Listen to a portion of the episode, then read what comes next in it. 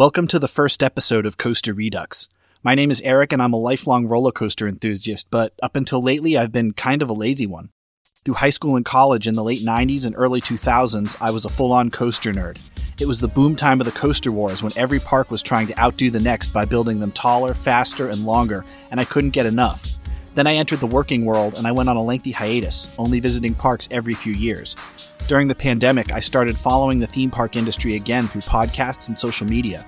I watched incredible looking new roller coasters being delayed over and over again, and I kept saying to myself, why not me?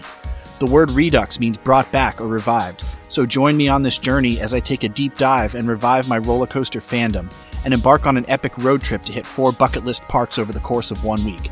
I've never done anything like this before, but it's time to get back out there. I know as a roller coaster fan that one of my favorite parts of the hobby is getting the reaction of somebody coming off a ride they've never ridden before. That's what I want to share with you. And with that, I officially welcome you to my new podcast, Coaster Redux.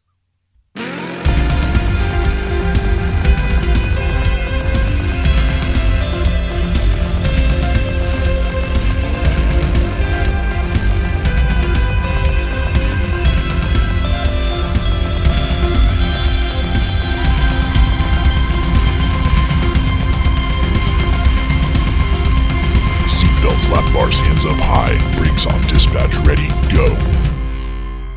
Coaster Redux. So, before I start talking about that road trip, I want to set you up with some context on how I got here.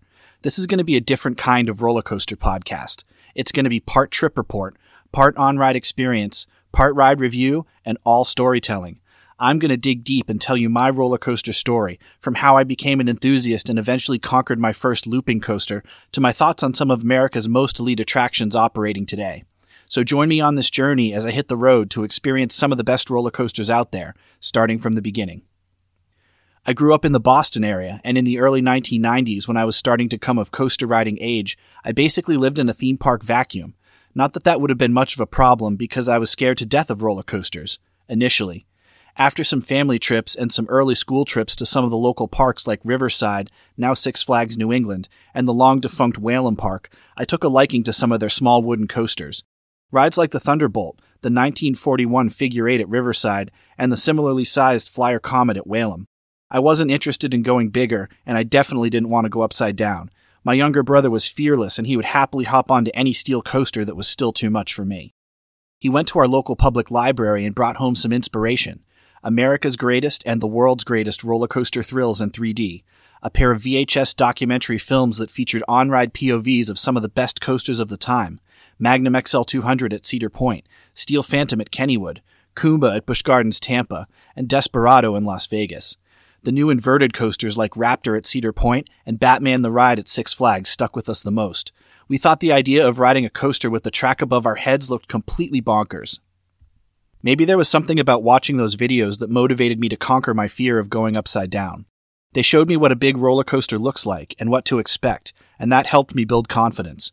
I know a lot of other coaster enthusiasts who grew up during the same time who cite these videos for contributing to their lifelong obsession. So my first time going upside down was not on a roller coaster, but in another unlikely yet awesome place, Space Camp. Yep, I went to Space Camp the dream of every 90s kid who watched Nickelodeon and saw those ads about an experience that was out of this world. Before flying a mock space shuttle mission, we had to go through a number of training exercises to learn about every aspect of America's space program. It was there that I conquered the multi-axis trainer, which was essentially a free spinning gyroscope, and the five degrees of freedom chair, in which we experienced, one at a time, the five degrees of freedom, side to side, frontwards and backwards, pitch, yaw, and roll. They also had a 3D motion flight simulator that went upside down. It was the perfect combination of peer pressure, me not wanting to be the only kid who didn't go on the upside down stuff, and the relatively small size and speed of these experiences that made them perfect stepping stones. That spring, on two school trips, I got to ride my first looping coasters. The first was the Black Widow, an arrow shuttle loop at Riverside, followed by the Corkscrew at Canobie Lake Park.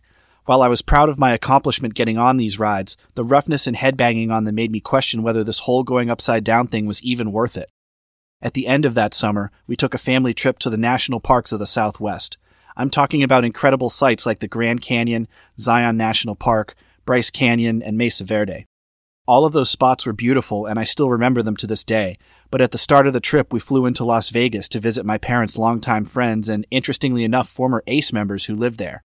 My parents told them that my brother and I were budding coaster enthusiasts, and our host could not have been more excited to take us to ride all the roller coasters in the Vegas area at the time, including Manhattan Express, now known as the Big Apple Coaster at New York, New York, Canyon Blaster at Circus Circus, and Desperado. At that time, the tallest and fastest roller coaster in the world, depending on which marketing person you asked. I remembered watching it on the world's greatest roller coaster thrills. It was huge. So, we're in my parents' friend's house outside Vegas, and my brother and I are getting ready for bed. We're sleeping on the floor in the living room, and I'm freaking out. I don't know if I can handle Desperado. I mean, I've only ever ridden some small wood coasters and a few upside down coasters. I think this is too much. The tallest coaster in the world? I mean, a 225 foot drop into an underground tunnel? No, that's ridiculous. But I was committed, and my younger brother was so ready. So the next morning we piled into their light blue two-door Ford Explorer with my brother and I riding in the trunk and headed for Primm, Nevada and Buffalo Bill's Hotel and Casino. The ride was breathtaking. It was visible from all around the casino. That drop? Can I handle it? One way to find out. We walked into the mostly vacant casino and bought our tickets. There was no line to give me a second to think. Here goes nothing. So I rode Desperado. I had a death grip on the grab handle. I had my eyes closed on the first drop. Did I enjoy it? I think it was still too much for me at the time, but it was definitely an accomplishment to walk down the exit ramp alive. We piled back into the Explorer and headed back towards the strip. Next stop, New York, New York, and Manhattan Express. I didn't know anything about this roller coaster. It was brand new that year. Approaching the hotel from the strip, the red track on the roof of the casino was mesmerizing. I remember watching the taxicab themed trains rushing through the track. The ride is huge, too. Not as big as Desperado, but still a big ride. I remember boarding Manhattan Express's train, lowering the lap bar, and then thinking how great it was that the over the shoulder restraint raised vertically up and down, so it would lower to my shoulder height and my head would not be beaten up by any rough track work. We left the station, and for me, this ride was magical. I loved it. There were two big drops, a smooth vertical loop, then that heartline roll into a half loop. Maybe the brand new Togo track was actually smooth. Maybe it was rough and I didn't know any better. It doesn't matter. For the first time, I had a number one favorite big kid roller coaster. I loved Manhattan Express, and I couldn't wait to ride more. Then we headed to Circus Circus and rode Canyon Blaster. It was okay. Arrow head banging still took place through the corkscrews and transitions, even though this was one of their newer rides. But wow, in just one day, I'd actually ridden two of the rides featured in the world's greatest roller coaster thrills, and not in 3D, in real life. My fear of riding big roller coasters was starting to fade. I was starting to really enjoy this. One thing was for sure I needed more. The next game changing ride came over the course of that winter when we took a trip down to Orlando to visit family. My brother and I pleaded with my parents, aunts, and uncles to take us to Busch Gardens, Tampa, and they did. There were two roller coasters there that we absolutely had to ride. Kumba, featured on America's Greatest Roller Coaster Thrills, the Bolliger and Mabillard sit down coaster with seven inversions whose name means roar in the African Congo language, and the newly opened Montu inverted coaster. Hey, we were finally going to get to ride one of those. Upon entering the park, we headed all the way back to ride Kumba first. Hey, they weren't kidding on the video. This coaster really roars. That B&M sound was like nothing I had ever heard, and music to my young ears as I sank into the comfortable bucket seat and lowered the padded over the shoulder restraint. Two minutes and 54 seconds, 3,790 feet of track, and seven inversions later, my coaster enthusiast life changed. What was that? A smooth, forceful, smooth, looping roller coaster that was smooth? And that zero G roll, was that airtime on an inversion? Wait, what? And it was smooth? There was no headbanging. I have to do this again and again and again. Unfortunately, that desire to ride Kumba over and over again led to me missing out on riding Montu that day because the ride went down for a mechanical issue as we were heading over to it, and it was fast approaching time to leave the park. I would leave Busch Gardens that day with one of the greatest roller coaster experiences of my life, but much to my chagrin, I still hadn't ridden an invert. What I did take away from that visit was an absolute obsession with B&M. These are without a doubt the Rolls Royce of roller coasters, and I wanted to ride more. I hoped someday we would get something like this closer to home. Fast forward to the summer of 98, one that would continue to shape my coaster enthusiasm. We went to Riverside early in the season, and I finally got to ride my first inverted roller coaster, the Mind Eraser Vekoma SLC. I remember it being pretty smooth and loving the free flying sensation. The park also introduced the Hellevator S&S Turbo Drop that summer. What a phenomenal name for a drop ride. That thing scared me to death, and it was the last ride we rode that day. I was also lucky enough that summer to visit Kennywood. My father's family lives in Pittsburgh, so I was able to finagle a visit there. I love their three wooden coasters, but the Thunderbolt still sticks with me for its unique layout, airtime, and laterals. Then there was the Steel Phantom. Even at that point, it was my favorite ride in the park, despite having ridden Kumba and learning how smooth a steel coaster could be. I remember that my brother and I found that riding in the front of the train was pretty smooth, and we enjoyed the drops on the first half of the ride while finding the inversions tolerable. I guess at this point I was growing not to be afraid of the big stuff. Around this time, the internet was really starting to take off, and I created my own little web page called Theme Park New England. I had photos, stats, and reviews on all the coasters and parks in the region. And as I got to visit other parks, I added a section for those as well. I really enjoyed putting my thoughts and opinions on roller coasters out there, even if not that many people read them. Summer of 99, I was between my sophomore and junior years of high school. I got back to Riverside early in the season, and towards the end of the summer, as we often did, my family took a road trip. We went to Niagara Falls, and we were set to visit Syracuse University as I was starting to look around at colleges. Of course, 16 year old me was trying to get a theme park visit squeezed into the trip. Because we were at Niagara Falls and stayed on the Canadian side, I was lobbying hard for Canada's Wonderland. My parents just kept saying, maybe, and we'll see. They were pretty coy about things like this. My mother does not do roller coasters at all, but my dad does. He grew up in Ohio, and after we left Syracuse, they let the cat out of the bag. We were not going to Canada's Wonderland. We were going to Cedar Point. Yup, Cedar Point, America's roller coaster, the holy grail for every roller coaster enthusiast. My brother and I could hardly contain our excitement. Heck, they had a whopping three rides on America's greatest roller coaster thrills in just that one park. Raptor, the B&M invert, Mean Streak, their massive wood coaster, and of course, Magnum XL 200, the first roller coaster to break the 200 foot height barrier, which was widely considered to be the best coaster on the planet at the time. Plus, the newest ride in the park back then was Mantis, the B&M stand-up. I had seen pictures of that ride online and loved the color scheme. That night, we pulled into the hotel at the beginning of the Cedar Point Causeway. I don't think my brother and I slept. The next morning was picture perfect weather, and we drove across the Cedar Point Causeway and saw that skyline for the first time. Oh man, there's Raptor, and Mean Streak, and Mantis, and Magnum, and of course Power Tower dominated the view as the highest object there at the time. There is no park anywhere that can build anticipation like Cedar Point. We walked into the park and the coasters were running test trains. For some reason, we walked past Raptor. Maybe it wasn't running yet, but Mantis was. I got to hear that iconic B&M roar for the first time since riding Kumba two years ago. Mantis was sending test trains through the course, and I stood in amazement looking up at the massive yellow and orange loops. Time to ride. I loved Mantis, probably because it most closely reminded me of my beloved Kumba more than any other ride in the park. Next, we did Mean Streak, which was pretty alright, then Magnum. Having Desperado and Steel Phantom under my belt, I was no longer scared of these hypercoasters, and wow, did Magnum deliver. That's a serious airtime machine. I liked it, but I was still a B&M fanboy. Then came Raptor, my first B&M invert. The hype was all worth it. It was smooth and intense, maybe more intense than Kumba, but I was still stuck on Kumba as my number one. There was something about the zero G roll on Kumba that Raptor just couldn't duplicate. All told, we rode each of those top four roller coasters four times. This was a weekday after Labor Day, so crowds were light. We rode every other ride in the park once. What a day! What a rush! I couldn't wait to get home and put my Cedar Point review up on my website. So that winter, like any 90s coaster kid, I was religiously following ThrillRide.com from the iMacs in my school's computer lab and our Gateway 2000 at home. At the time, the website was the go-to place for ride reviews which were well written, with great photos of every must-do attraction out there. More important than the ride reviews, however, was their wild rumors and random notes section. This was where everybody went for their roller coaster and theme park news. Screamscape was also popular at the time, but I always loved the way Thrill Ride presented their information, with Bob Coker's incredible talent for conversational writing that made you feel like you were right there with him. Anyway, the turn of the millennium was shaping up to be the best year ever for new roller coasters and theme parks, and then it happened.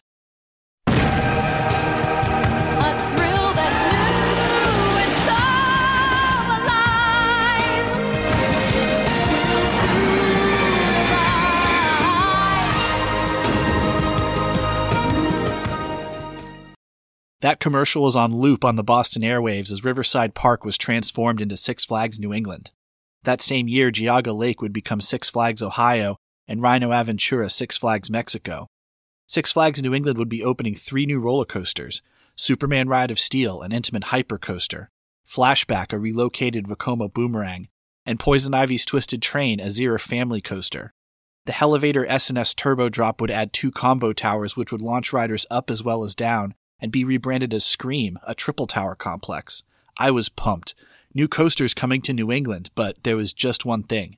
Six Flags Ohio was adding Batman Night Flight, a B&M floorless sit-down looping coaster, something similar to Kumba, and while I thought Superman looked good, I wanted that. Who was Intamin anyway? I knew they built Demon Drop, which I had ridden at Cedar Point, and that crazy 400 foot tall vertical coaster Superman the Escape at Six Flags Magic Mountain.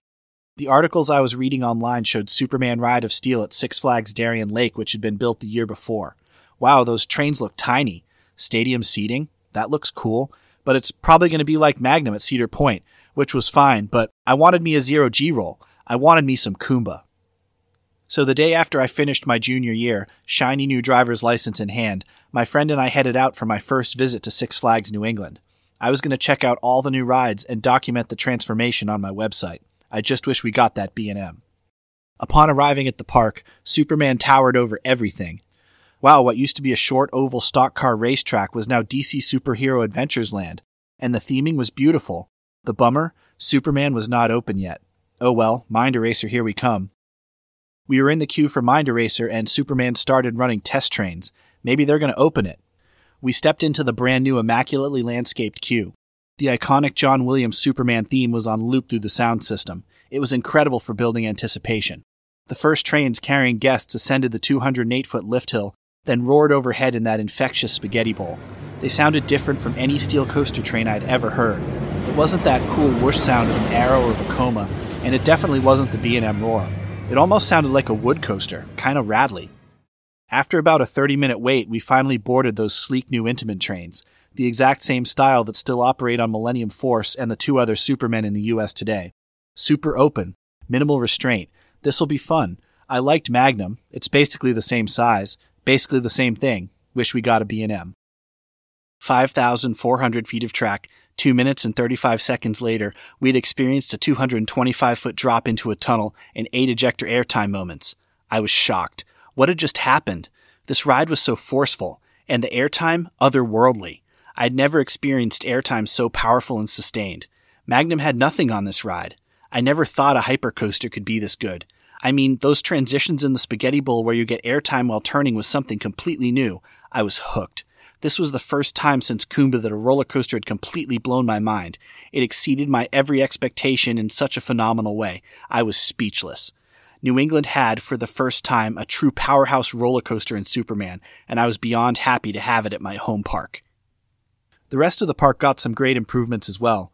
The overall look and feel was dramatically upgraded with better landscaping and theming throughout. The Cyclone, the park's larger wood coaster, got new PTC trains to replace the fiberglass unpadded Morgans. That year, the ride ran the best it ever did because it had the padded trains and they had not yet reprofiled the first drop. Unfortunately, those heavier trains would ultimately lead to the ride's undoing, as they wore out the track work much more quickly, and the ride would become almost unbearably rough in the coming years. Flashback, the Vekoma Boomerang, was an upgrade compared to the Arrow shuttle loop it replaced. In the end, I was happy with what Six Flags New England had become. Maybe someday we would get a B&M, although I certainly still love me that big red Intamin. I would spend the next four years in college in Connecticut. I still maintained my website and actually bought a dot .com for it and moved it over from the free hosting platform I originally used. I had a part-time job so I could afford web hosting, albeit a pretty small amount of data but my site wasn't that big a deal and it didn't really get too much traffic. Park visits would become less frequent, and I would stay in the New England area pretty much exclusively during this time, with one fortunate exception. I found myself back in Orlando for family vacation over winter break that year, and I got to visit another newly opened park, Universal's Islands of Adventure. My brother had gotten to visit the park the year before, and all I heard from him was how great the Incredible Hulk was. He didn't know going in that it was launched up the lift, so that really took him by surprise. I was beyond psyched to get back on some new B&Ms. I hadn't been on one since Cedar Point a couple years ago, and Islands had two, well, really three of the best in the Incredible Hulk and Dueling Dragons. Walking into the park, the quality of theming and detail was mind blowing. You're immersed in every single land, and Universal continues to lead the way in this area today. We rode dragons first. That original queue was breathtaking.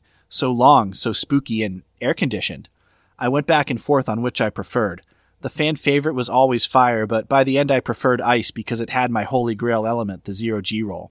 Those near misses were some of the best moments on any roller coaster because of how unique they are. The Incredible Hulk was my first true launch coaster up to that point, and the sensation of acceleration was something I really enjoyed. Somehow that zero G roll after the launch didn't have that magic of Kumba's, but the ride was still fun, and I loved riding some new B&Ms. At this point, any roller coaster ride for me was such a treat because I would only go to a park once or maybe twice in a given year. By this time, I was really starting to hone in on what my taste was in rides. Superman was my number one by a mile. The airtime blew my mind, and I was still stuck on Kumba, which was my strong number two. It was in my mind a perfect looping coaster, a powerful layout with the most perfect zero G roll that was buttery smooth. I so badly wanted a B&M at Six Flags New England, and that winter, I got it. Rumors started circulating online that a new roller coaster was coming to Six Flags New England for the 2002 season, and it was later confirmed that in fact a compact B&M floorless would be the park's next addition. I was psyched. I had to cover this on my website. A B&M in New England, right next to Superman. This was going to be epic, a phenomenal one-two punch for the newly flagged park. I don't remember how I got connected with him, but I ended up finding another enthusiast who lived close to the park and who would drive by and send me photos of the construction during the course of the process. I would post those updates to Theme Park New England as they came in, and I would notify Thrill Ride and Screamscape about those updates, and they would link to my page. During the process of construction of what would become Batman the Dark Knight, my little website was the go to place on the internet for news on the new coaster. Traffic on my site ballooned, and I was swiping my card more than I would have liked to keep it online. I was a freshman in college at this point, and I was so excited to be part of keeping the enthusiast community informed on an upcoming roller coaster, especially my dream B&M. I had to keep it going. As opening day for Batman approached, I was trying to figure out how to get up to Six Flags to ride the new coaster. I mean, I'd been faithfully covering its construction throughout the winter, and I needed to put photos and a review up on my website. I didn't have a car, and none of my friends were into roller coasters enough to want to drive the two hours up to the park and pay for admission. Then I got my answer in the dining hall's daily newsletter. A group of students were putting a trip to Six Flags New England together. We would carpool up to the park and visit on opening day. I couldn't email them back quickly enough. I was going to ride Batman the Dark Knight on its first day open to the public. This was real coaster journalism stuff. A week later, I was off new digital camera in hand, it was time to experience New England's first B&M. So about the ride itself, I had watched it grow via the pictures sent in by my new correspondent. It had a super steep lift hill and a sharp twisting first drop. The color scheme was unique with the purple track and blue rails. It was the most compact B&M I had ever seen. The height was 117 feet with five inversions over 2,600 feet of track.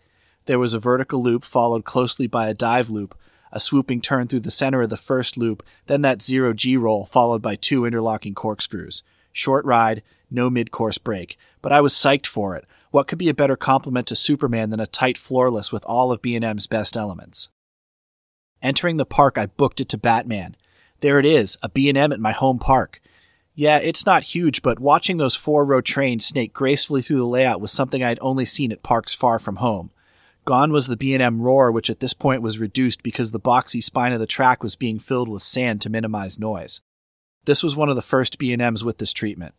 The landscaping was pristine, and the shiny new paint glistened in the morning sun. I settled into B&M's comfortable padded seat and lowered the shoulder harness. The floor dropped away and I was off, climbing quietly up the lift hill which did not have the loud clacking of the older rides. I was whipped down the first drop into the vertical loop, dive loop, then that magical zero G roll. It hit as hard as Kumba's, and it was at my home park. Two interlocking corkscrews followed, and I was back in the station. This was great. It was perfect. Was it the best B&M out there? No, but it rounded out the lineup at Six Flags New England at the time. The park had a world-class hyper and a solid B&M looper to balance things out. I put the reviews up on my website and I was content, except that there was another roller coaster in New England that I still had not ridden, even though it opened the same year as Superman. In 2000, Lake Compounce opened Boulder Dash, the highly praised CCI wood terrain coaster that was built into the side of a mountain. It flew under my radar at the time because of all the hype surrounding Superman and later Batman. In the fall of 2002, the same year I did my first rides on Batman, I did my first solo park visit. I was craving the rush of a new roller coaster, and hey, my website was about New England parks, and there was this glaring omission in Lake Compounce. It was a fall Saturday morning, and I packed up my digital camera and headed for the park. Lake Compounce is America's oldest continually operating amusement park. It was owned by the Kennywood Corporation at the time, and their passion for quality was immediately apparent. The park is small but stunningly beautiful. The lift hill of the Wildcat Wood Coaster is perfectly placed above a bell tower with a lone carousel horse at its peak that is visible when entering the park. To the right from the gate is Zoomerang, to this date the most enjoyable Vekoma boomerang I've ridden. Around to the back of the park is Boulder Dash, and this is a beautiful ride. The first half of its wood track is mostly hidden from view because it follows the mountainous terrain up and down the hillside that's covered with trees. The second half of the ride is located right along the pathway that runs along the lake, with bunny hills and a trick track placed almost within reach. I waited in line and rode in the back for my first ride. Wow, this ride literally flies through the forest. It has a strong combination of laterals and airtime on the trip out. So much is thrown at you so quickly that you barely have time to process it. Then it turns hard to the left and you're thrown to the right in a nearly unbanked turnaround. The return trip to the station is pure airtime, one pop after another. The final drop before the brakes puts a smile on your face for the ride's photo. Boulder Dash is an absolute joy. Airtime, laterals, stellar visuals, and an out of control feel combined for an unforgettable experience. I rode multiple times, and I actually thought the best rides were in the front. The PTC trains with well padded benches and ratcheting lap bars offer supreme comfort. My last ride was after dark, and a night ride on Boulder Dash was next level. This is a world class roller coaster and my new number one wood. And hey, look what a stacked lineup New England now has. It took a few years, but as more enthusiasts made their way to New England, our one two punch of Superman and Boulder Dash put our formerly sleepy region on the map. For several years in the mid 2000s, Superman was widely regarded as the best steel coaster on the planet, and Boulder Dash was the best wood. I would graduate from college in 2005 and go on to start my career in the maritime industry. I was wholly focused on my new profession, and roller coasters went very much to the back burner. I went years between theme park visits without realizing it. My coaster riding flame was still there and smoldering, but not quite extinguished. Join me for the next episode when I document the few trips that I did make during those gap years, which would ultimately put me back on the path to where I am today. That's next time on Coaster Redux.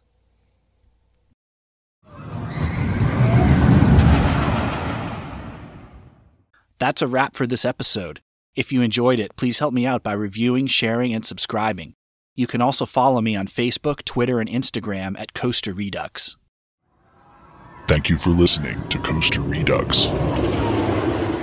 Until next time, enjoy the ride.